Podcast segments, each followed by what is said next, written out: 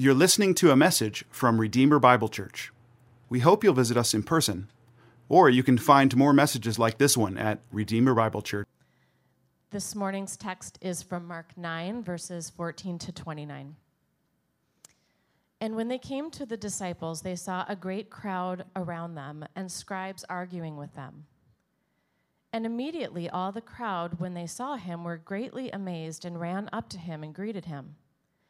And he asked them, What are you arguing about with them? And someone from the crowd answered him, Teacher, I brought my son to you, for he has a spirit that makes him mute. And whenever it seizes him, it throws him down, and he foams and grinds his teeth and becomes rigid. So I asked your disciples to cast it out, and they were not able. And he answered them, O faithless generation, how long am I to be with you? How long am I to bear with you? Bring him to me. And they brought the boy to him. And when the Spirit saw him, immediately it convulsed the boy, and he fell on the ground and rolled about, foaming at the mouth. And Jesus asked his father, How long has this been happening to him? And he said, From childhood. And it has often cast him into fire and into water to destroy him. But if you can do anything, have compassion on us and help us. And Jesus said to him, If you can, all things are possible for one who believes. Immediately the father of the child cried out and said, I believe, help my unbelief. And when Jesus saw that a crowd came running together, he rebuked the unclean spirit, saying to it, You mute and deaf spirit, I command you Come out of him and never enter him again. And after crying out and convulsing him terribly, it came out, and the boy was like a corpse, so that most of them said, He is dead. But Jesus took him by the hand and lifted him up, and he arose. And when he had entered the house, his disciples asked him privately, Why could we not cast it out? And he said to them, This kind cannot be driven out by anything but prayer. This is the word of God.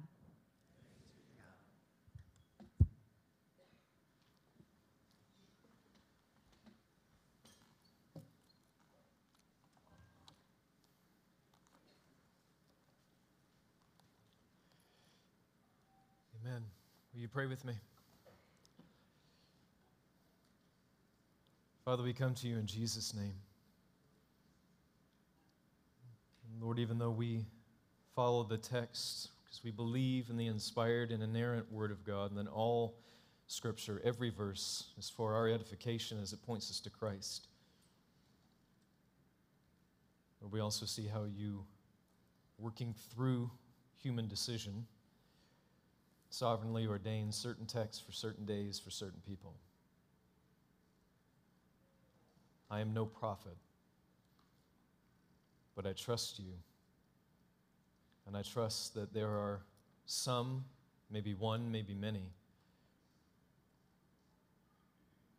who are aching for a touch from you. They're saying, I believe. Help my unbelief.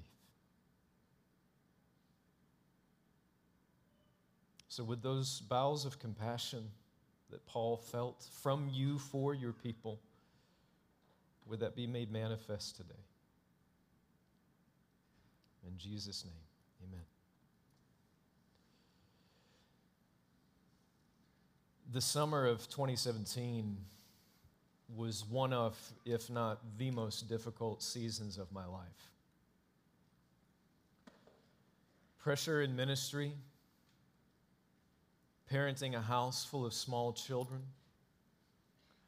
remodeling the home that we had purchased, being away from immediate family and friends, trying to connect to a community that we had just moved into, trying to learn new names and nuances.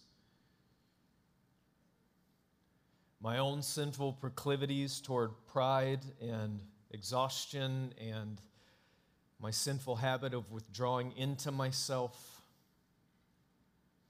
all of this proved to be a perfect storm. I've always, as far back as I can remember, struggled with anxiety and depression. But this summer, 2017, the axle broke and my little car went flying into the ditch.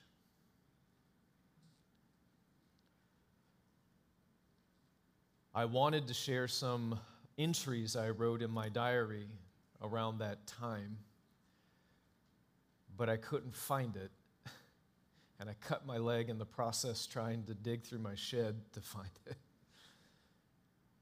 But I buried it deep in a box out there somewhere because, frankly, I don't want to see it and I don't want to read it. It's too painful and it's too scary. Suicide remained outside the realm of possibility. But as I looked up, it scared me because it moved two inches closer to the barrier. Never had that happen before. I remember. Oh, come on.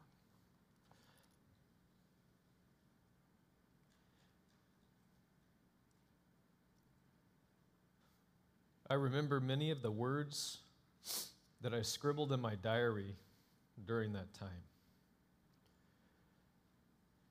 Words like why,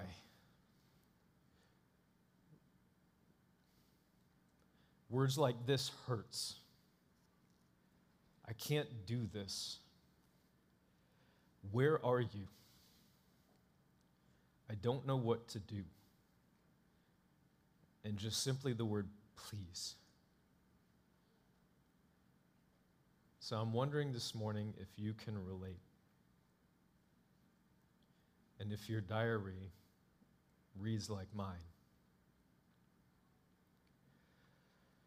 And yet, paradoxically, this was also one of the most fruitful seasons of my life.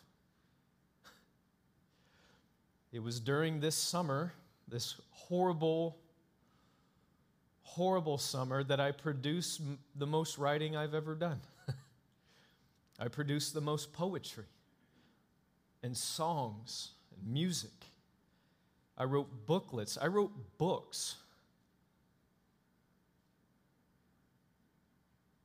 I was regularly in private prayer during this time, sometimes for literally hours at a time. I fasted routinely. I would wake up from sleep with particular people in my mind that I would go downstairs and pray for. My heart ached during this time for the lost in my city as I watched fentanyl grip the blue collar Wisconsin town and choke it to death.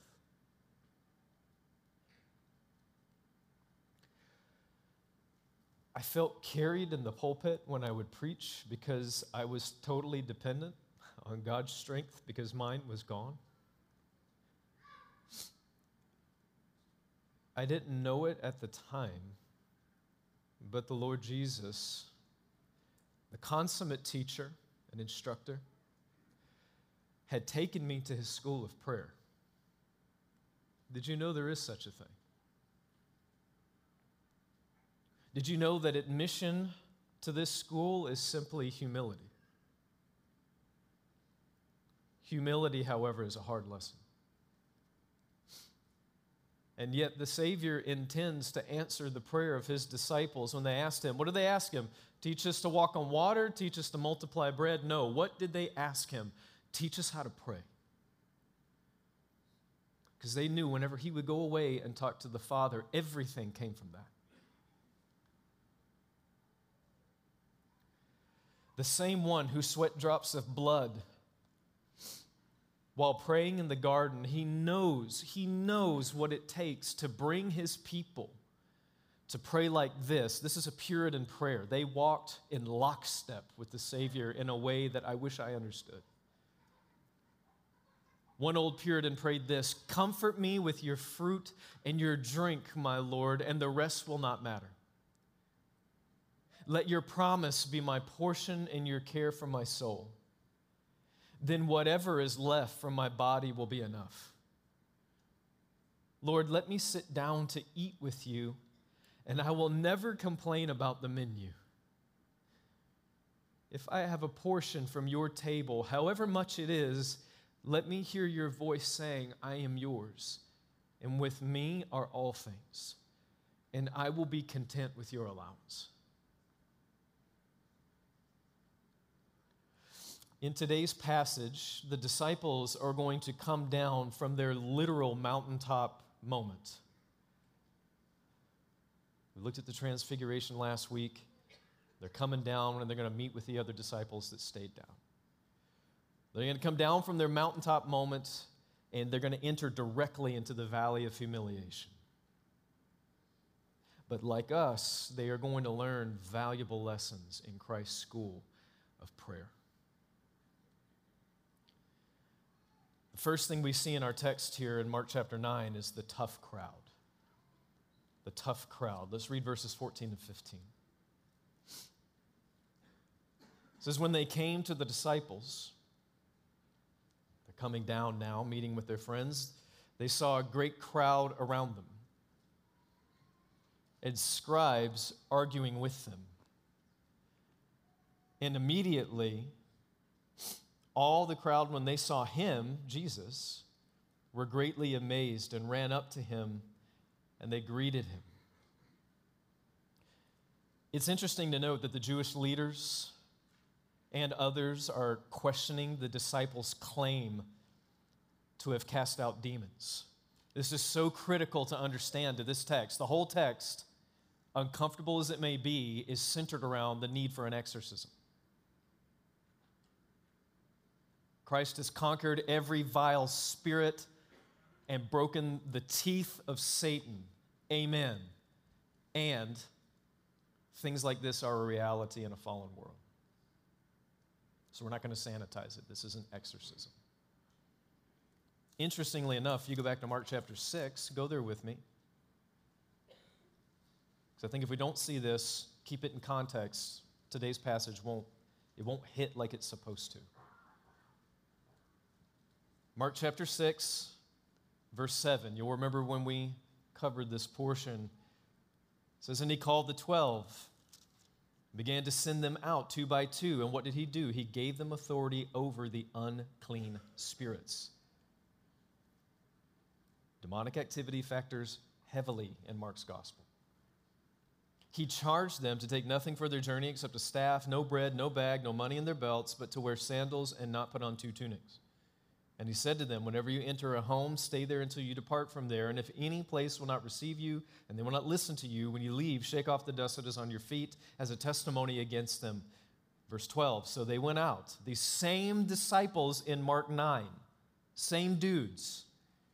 So they went out, proclaimed that people should repent. In verse 13, and they cast out many demons and anointed with oil many who were sick and healed Back to Mark 9, same guys.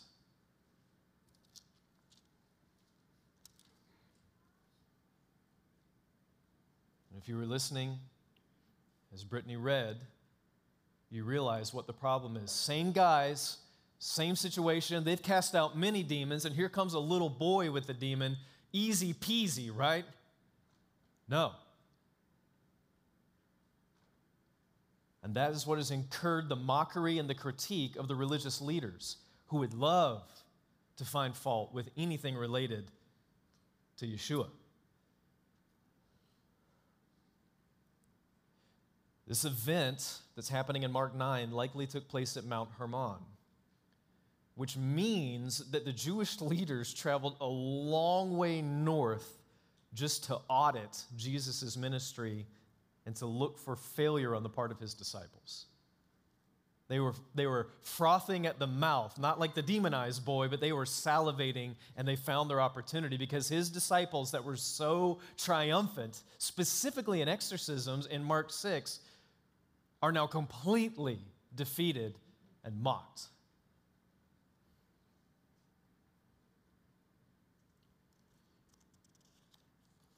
These young men are learning a hard lesson about the danger of self reliance.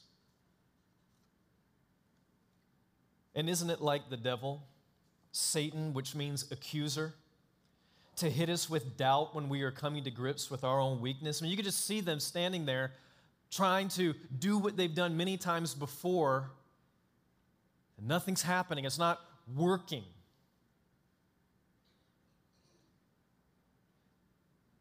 Exorcisms are messy, off putting, they're supernatural. You come in contact with the other, and yet it is very real. So let's not sanitize the situation. They're trying to exorcise this thing, and now all of a sudden it's not leaving. Was it mocking them through that little boy? I don't know. But you can almost hear the ancient serpent coiling around them and hissing something like this Ha! You were so committed and so zealous that you became reliant on yourself, and look at you now.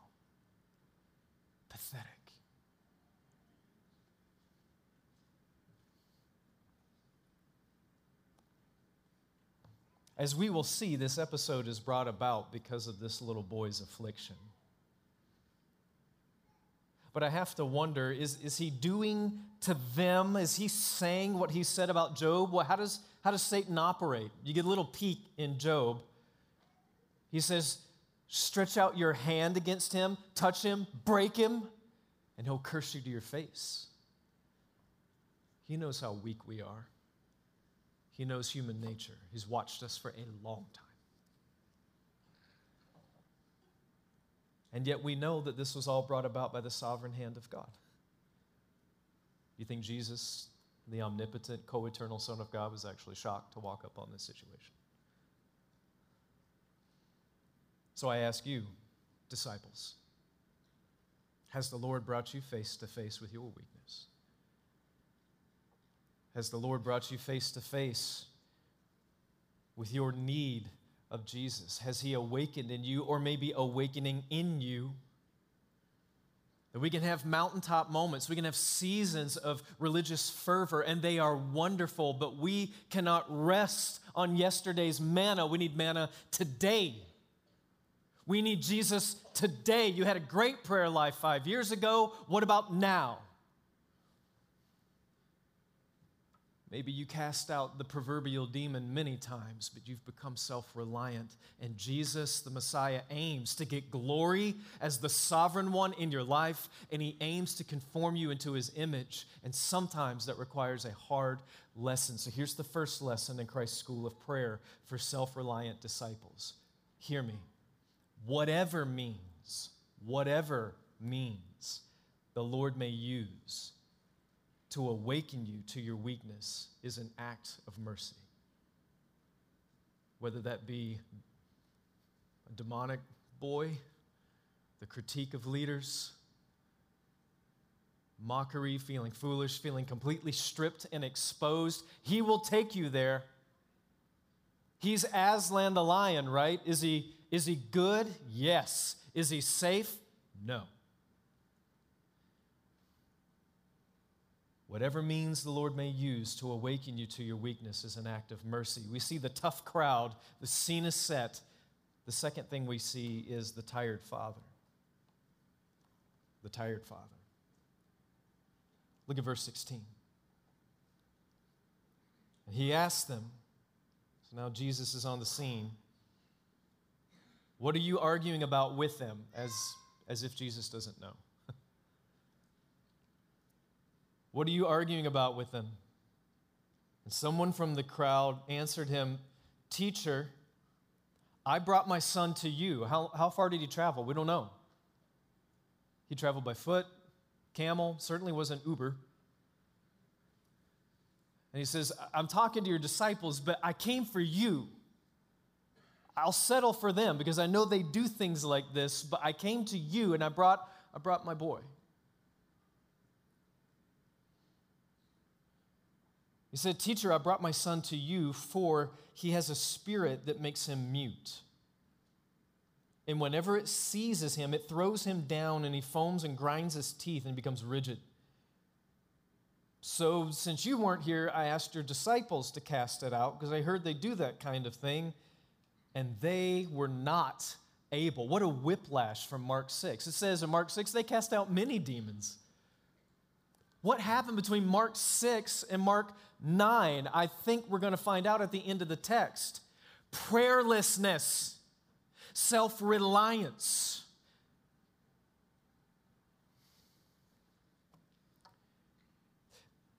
The New Testament world demanded a much broader view of the supernatural than our modern naturalistic worldview. Beloved, this was not merely a case of epilepsy. Mark could have explained that as he did elsewhere. Elsewhere in the Gospels, there are times where they'll say, This man was deaf, full stop. They don't say anything about demonic intervention. Life in a fallen world, bodies fall apart. There's other places where he said the man was blind. There wasn't any demonic intervention. In this case, it specifically says it was a spirit, perhaps accentuating physiological symptoms, but there was unmistakably demonic agitation. This poor father knew. I mean, imagine this. It's one thing to know your child is suffering with a virus. Many of us, it's that time of year, right? It's hard to watch your child suffer. But at least if there's a virus or something, we can we go get amoxicillin or we go get a medicine. We kind of know what to do. We get some Tylenol, some children's ibuprofen, or if you see the big Tupperware bowls come out, look out. But we, we know we can do something. But imagine his helplessness knowing that this is a demon. What do you do with that? It's, it's other than. I don't know what to do for my boy because this is something outside of my jurisdiction. I don't know what to do. No Tylenol is going to fix this. No medicine is going to fix this. I need Jesus. He's desperate. Mark's verbiage here, look at verse 17, 18. It says, He has a spirit that makes him mute. This father can't even talk to him. You know how, how much that would accentuate desperation? At least if your child's sick, you could say, Tell me how you feel. Are you okay? Is your tummy hurt? What? Can't talk. Spirit makes him mute and it seizes him and throws him down. Do you, do you see that Mark's verbiage here literally means to throw forcefully in order to destroy or kill? This demon is harassing this boy and wants to crush him. They do not love you. You who bear the image of God, the God they hate. The father can't even communicate with his son. Look at verse 22. And it has often, this demon has often cast my son into the fire and into water. Open fire pits are everywhere in the first century. How many times did this happen to this? How many times can you be thrown into fire without being scarred and burned and mutilated? This poor thing is coming in. Who knows what he looked like? He's a picture of destitution. He can't talk. His father can't talk to him. And he's saying, Please, help. He stood there. He stood there. Can you imagine this father finally getting there and watching these disciples try to arrogantly just step in on their own power and do what they've done way back in Mark 6. We got this. He's just a kid. We, we've done this a million times, and it doesn't work. You can just feel the hope leaking out of his heart, going, What is going on?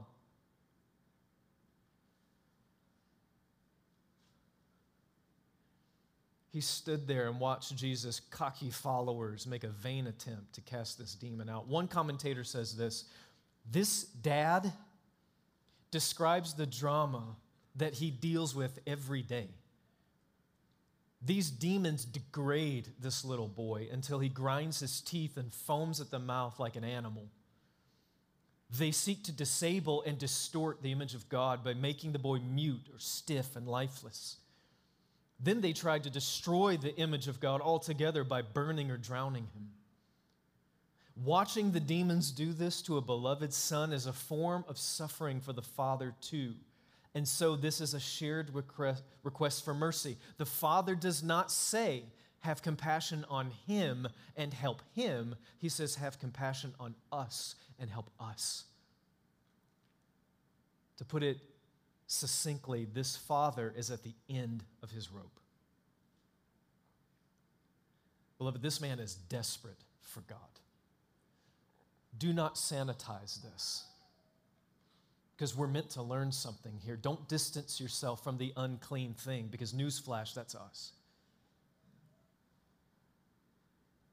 We're meant to see something in this Father's life. Jesus is teaching his disciples here, and he's teaching us here something about the danger of self reliance. This man is desperate for God. We say that in our mission statement, don't we? We're desperate for God. It's on our website. What might Jesus do to make that a sweet reality in our lives? I'm guessing because I've felt it, he might take our knees out from underneath us so that we say what this man says. Look in verse 24.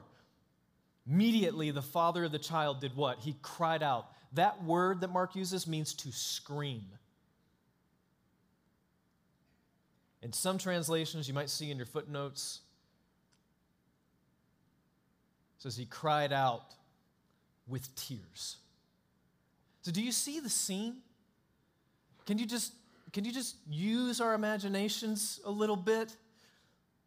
Log off the internet, put down the phones, let's use our brains, let's enter in with our imagination to, to see this burned young boy demonize the, the followers walk in and do what they're always going to do. We've done this we got it we don't need jesus he's up there doing his thing we've got it nothing happens mockery ha ha ha. The dad says what's happening? He says jesus please. He's crying he's saying help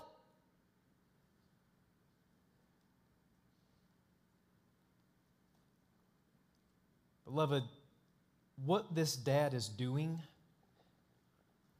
he's in the presence of the Son of God. We, we sanitize our prayers, you know, oh, Anos Domine, Father, we thank you for.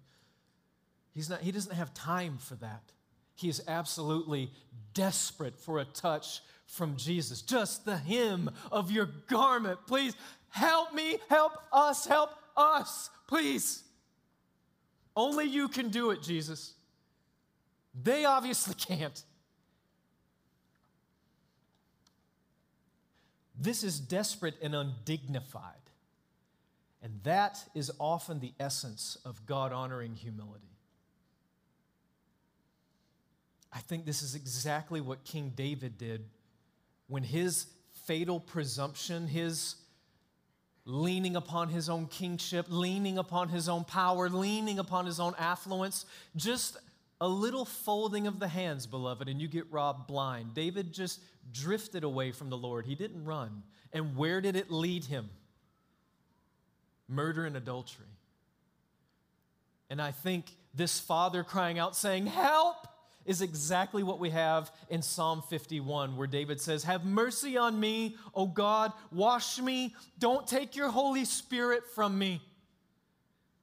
It's that kind of desperation saying, I need you. I'm not going to give sacrifices. That's not it. I need you.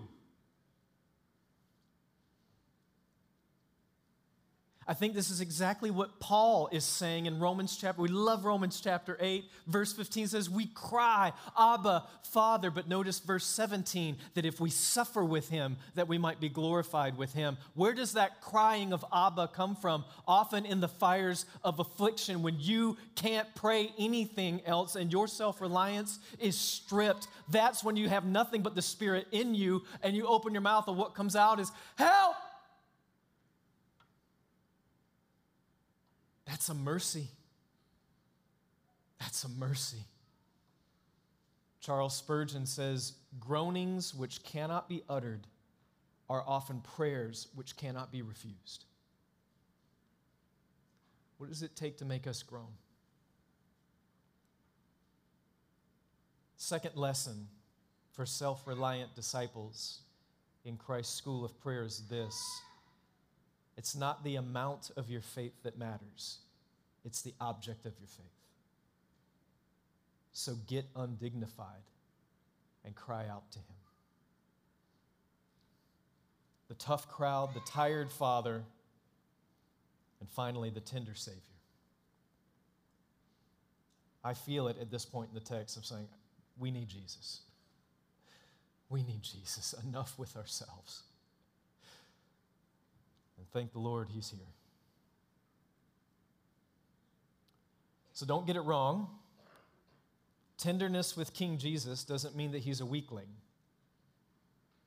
In verse 19, how does Christ respond? He says, He answered them, O faithless generation. That is so interesting.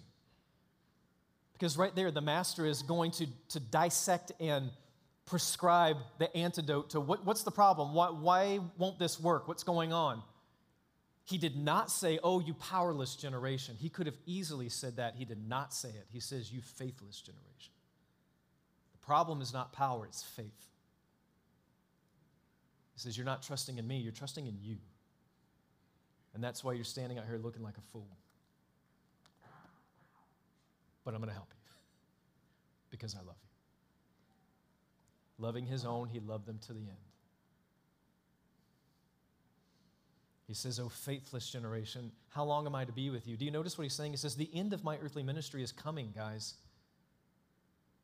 I'm going to the cross sooner and sooner as every day passes. You got to get this. It ain't about you.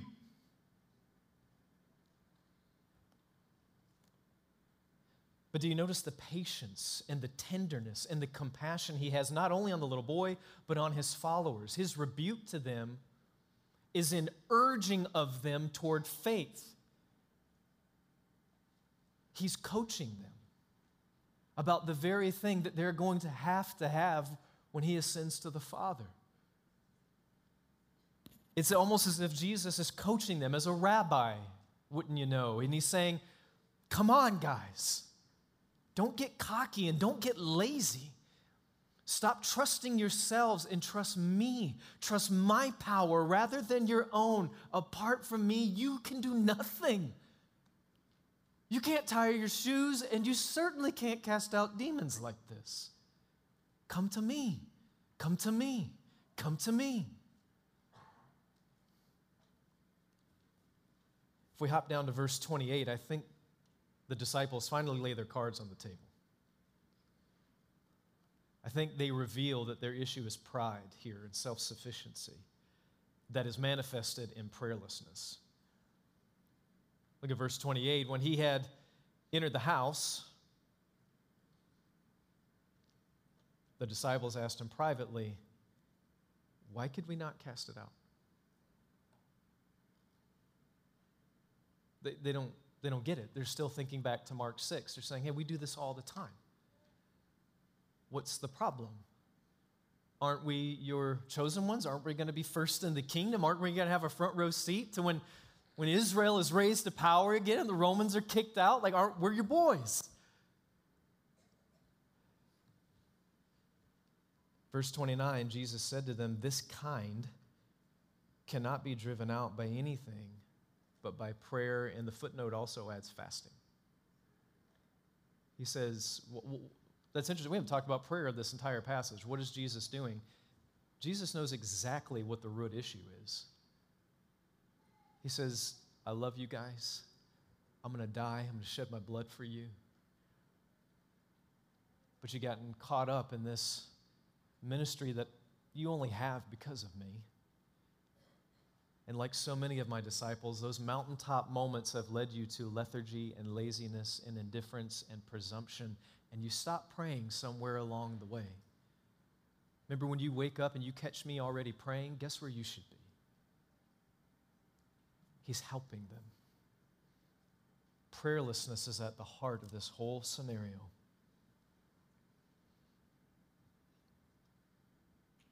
It's at this point, beloved, that we should identify with the disciples, since most of us know how addictive and how subtle self sufficiency can be.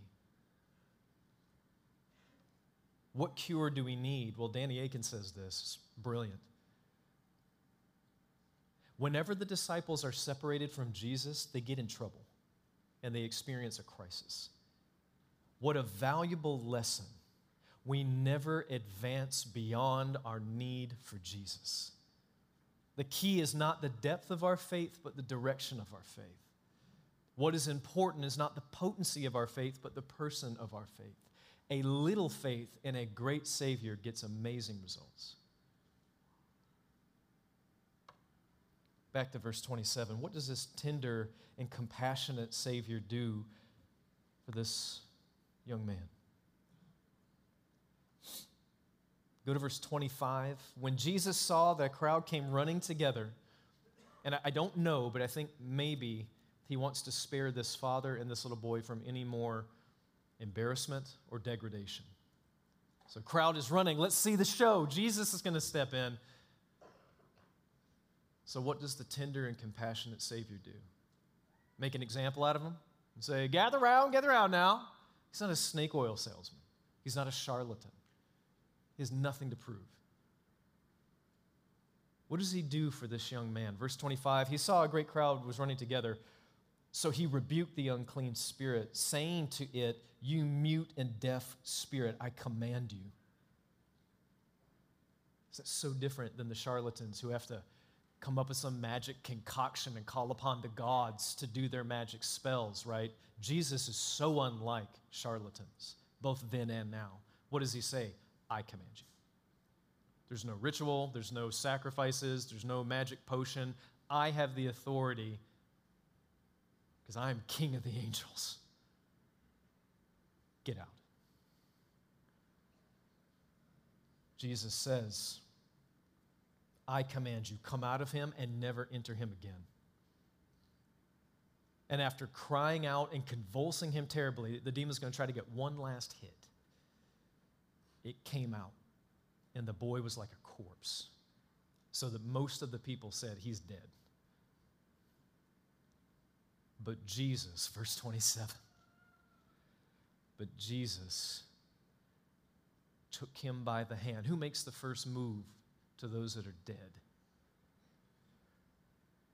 Jesus reaches down and takes him by his little hand and he lifts him up and he arose. You know what, what it literally says there?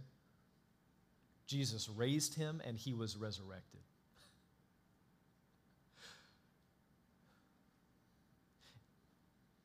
In Mark 9, 9 and 10, Jesus told his disciples that the Son of Man would rise from the dead, and they said, We have no idea what you're talking about. So here we are in Mark 9. He says, Okay, I'll show you.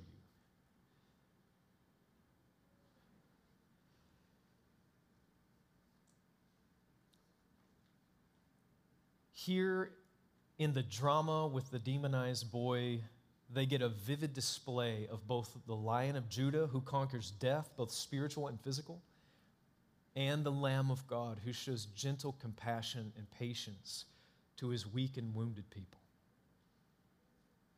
In light of Jesus' words in verse 29, what does he say? This kind cannot be driven out by anything, not your personality, not your affiliations, not your raising of your voice, not your religious fervor, not any incantation, nothing in you. This doesn't come out by anything but prayer. So, what's the third lesson from Christ's school of prayer? We are most potent in the Lord's service when we pray with a desperate hunger for his presence and not just his power. You notice the whole problem. He says, Why didn't you wait for me? Why did you presume? You just need me to be with you. Well, how do we dwell with Jesus? How do we dwell in his presence? The Word of God and prayer. We love Bible studies. We love books. We love to buy books. Going to a conference tomorrow. I can't wait to buy books. Books are easy because you get accolades for how much you read. But no one sees you in private prayer, and that's where Christ wants to take you to teach you something. There's no attaboys when you're face down in the basement at 3 a.m. saying, Help! Save my children, help the church. Help me in my unbelief. I feel like I'm two inches from apostasy. I've never been here before. I've become lazy. I've become self reliant. I've become too inward. It's too much of me. I'm sick of me. I need you. I need you. No one's going to walk up and pat you on the back, but guess what you get? Jesus.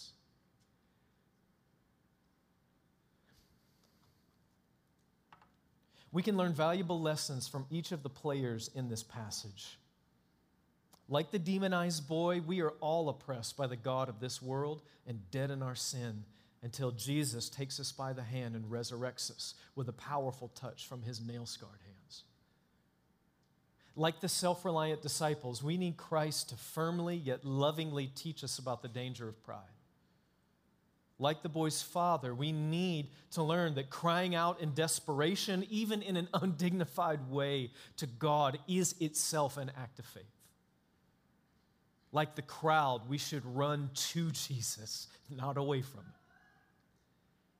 And though often tough, beloved, the lessons we learn in Christ's school of prayer are for our eternal joy and our present help. He doesn't come to break a bruised reed, He doesn't come to mock His people. He's shepherding and coaching and helping. Nothing is wasted in God's economy.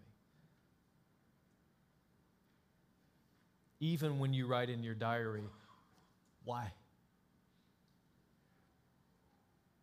That same Spurgeon that I quoted earlier said, When we cannot trace his hand, we can trust his heart. So I ask you, what's in your diary?